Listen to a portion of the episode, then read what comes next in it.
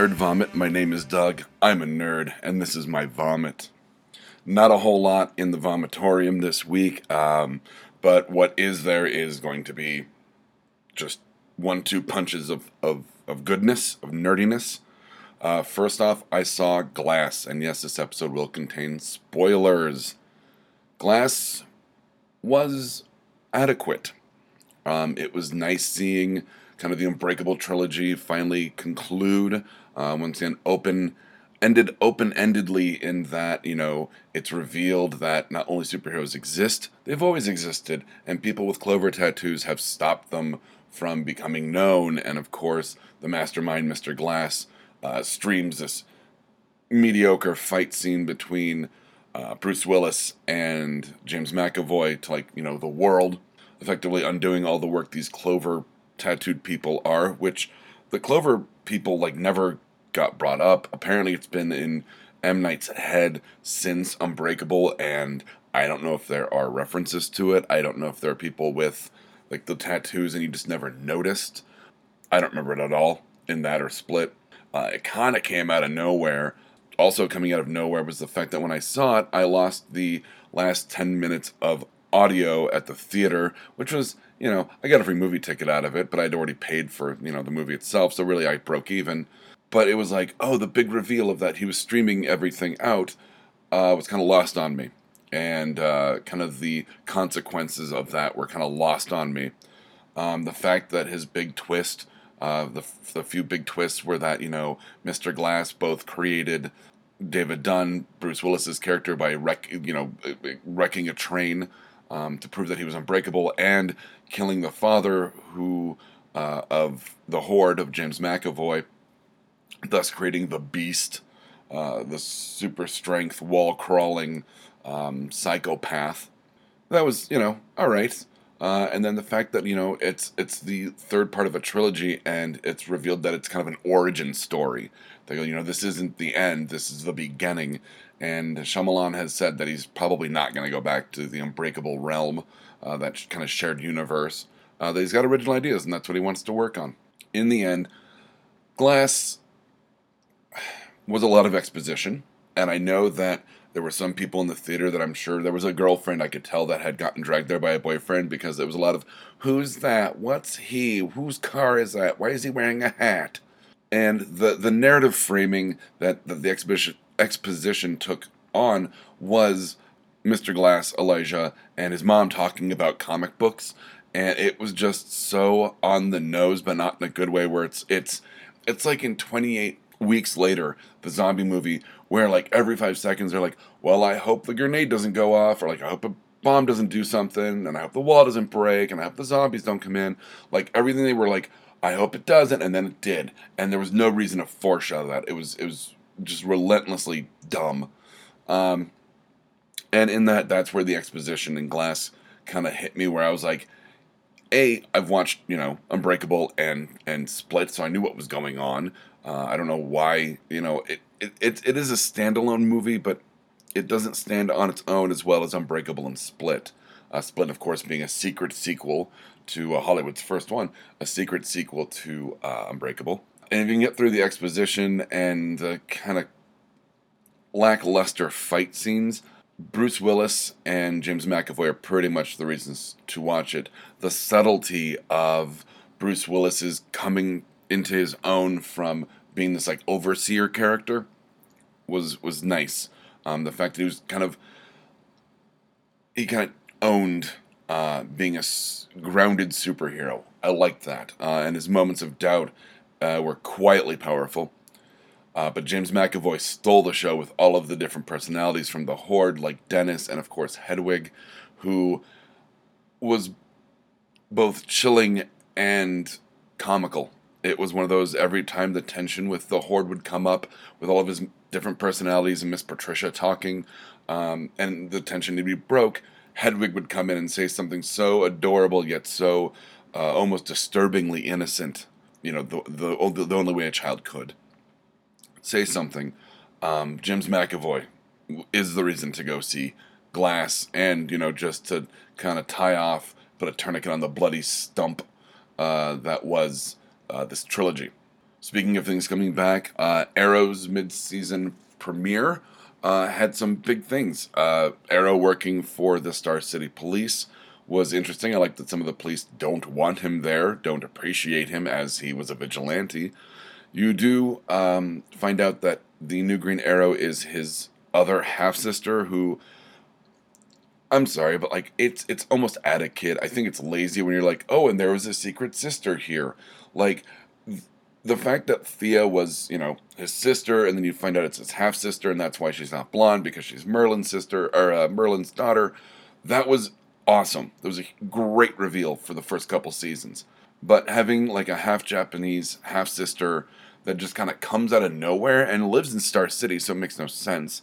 Um, and you don't really find out like her backstory much. Um, I mean, obviously the name of the episode was you know, I'm uh, my name's Emiko Queen, so you immediately know the new Green Arrow is someone associated with Oliver Queen, and it's his half sister who kind of came out of nowhere. But it'd be interesting to see kind of her join kind of a Team Arrow vibe, uh, since the team's kind of split up um, with the anti-vigilante laws, and the stuff in the future is all right. Um, I've, it's like apparently Felicity was going to blow up Star City for reasons. The fact that it's a cancer, much like Gotham City, apparently. Uh, uh, whatever. The future stuff isn't. It's kind of cool, but it, it's not really impressing me the way the flashbacks did in the first five seasons. Um, speaking of things that impressed me, I beat the South Park Fractured But Whole video game, and yes, of course, I've always said I'm kind of late to the game on this, being it's it's been out for a while. It is easily one of the funnest and funniest games I've ever played, and I highly recommend it. And it's got great replayability. Um, there's stuff I haven't done, uh, little side missions that I'm gonna go back and finish. Not anytime soon, uh, because tomorrow Kingdom Hearts two, uh, I'm sorry, Kingdom Hearts three comes out, and I've already pre-ordered it, and I'm gonna play the crap out of it. That's pretty much gonna be my whole next day tomorrow. And like I said, anytime South Park comes out with a game again, I am not gonna wait. I'm not gonna him and haw over it. Uh, I they have proven to stay on brand and to put out quality uh, games. You know, it makes me kind of want to go uh, grab Stick of Truth, their first game, which was kind of a fantasy RPG, um, because their superhero RPG, The Fractured But Whole, was so fun and so engaging. And I don't know how many hours I spent playing it. Um, I did get an email from the PlayStation Network, and it was like, "Here's your year in review." And I looked at how many hours I've played, and it is impressive and depressing at the uh, same time. Uh, it turns out I've, I've been playing Spider Man, uh, Sony Spider Man, for 103 hours. Uh, worth it though. So worth it. 91 hours on God of War, which once again, worth it. And 75 hours on Batman Arkham Knight, which really did suck me in uh, once I got into it. But at some point, I was like, I just got to beat the game. I'm not going to dick around with side missions.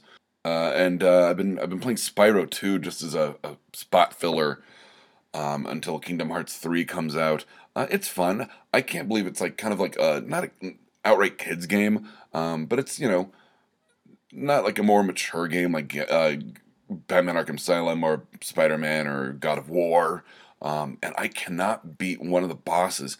It is batshit crazy how hard, how difficult um, one of the bosses, I believe his name is Gulp, is. He just shoots magic missiles at you, and it's and he can like heal the way you can, and it's oh my god, uh, my hands are cramping just thinking about uh, picking up the controller and trying to take him out. Again, I spent at least an, a solid hour, a couple hours, like trying to take him down last week, and I just I got so frustrated I just put it away. Um, and started playing the My Hero Academia video game, which is almost completely in Japanese. So, you know, I don't know what the hell I'm doing. I'm gonna end up selling it uh, to get um, a deposit amount for uh, Jump Force, which is a huge anime game that comes out next month that's got characters from Naruto, One Piece, um, Fist of the North Star, Dragon Ball Z, My Hero Academia. Um, you can play as Deku, uh, amongst a, a, bunch of others. Um, and I am really looking forward to that. Uh, being kind of a, it's got a bunch of the old animes that I used to watch um, and we're huge fans of. I'm a huge Dragon Ball Z fan and Dragon Ball Super, so um, very excited for that. And lastly, uh, I was very excited for the Good Place finale. That man, once again, they turn conventions on their head every time. That show, I don't know how they keep it so fresh. I don't know where they come up with the ideas where they're like, you know what? Let's instead of Michael being the architect of the Good Place neighborhood, let's let's have him have a panic attack um, because he knows the true evil of the bad place. Long story short, and like now people think that uh, Eleanor's the architect and they had to mind wipe Chidi to keep the experiment going. And just as they like, you know, had finally found love, it's ripped away from them, uh, almost like with with a Joss Whedon viciousness. Since love n- never survives in in Joss Whedon uh, writing, and it's just it's it's heartbreaking that they know Chidi and he doesn't know them, and uh, you know his ex girlfriend is one of the new uh, humans in the neighborhood, and it's I'm I'm, I'm assuming there's going to be like a weird triangle with Chidi and Eleanor and the ex girlfriend whose name I I uh, Simone I want to say something like that. Um, but man, good place. It was one of those shows that I just I thought it was like kind of a paint by color uh, network sitcom, and I when I binged the first season, I was just blown away.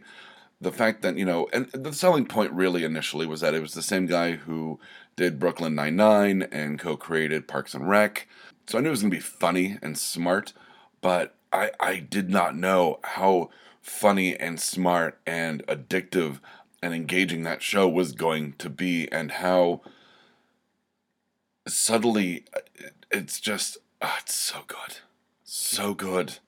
Um, and that's that's the vomitorium as I start running out of steam. Uh, as I have, uh, I've already recorded one show and I've got to record another show after this. So there you are. There's the vomitorium. We'll be back next week. Uh, my name is Doug. I'm a nerd. It's Vomit, Nerd Vomits. Uh, and I'm out like a boner in sweatpants. If you liked this, check out some of our other shows like Mr. Right exotic liability, and no applause, just the clap. You can find us at www.bacnpodcast.com and by searching for BACN on iTunes and Stitcher.